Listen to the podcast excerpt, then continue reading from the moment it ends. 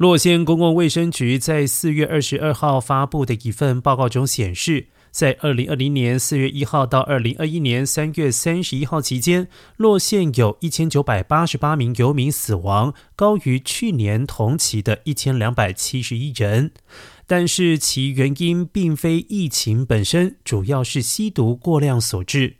官员们表示，在疫情的冲击之下，游民相关的服务随之减少，同时也切断了该族群的心理治疗和药物滥用治疗服务。近几年来，全美各地的城市还有州政府都在努力应对越来越多游民以及心理健康危机。而根据美国住房和城市发展部二零二零年对无家可归者人数进行的统计，加州拥有全国最大的无家可归者人口。估计有十六万一千人，而其中将近四分之一患有严重的精神疾病。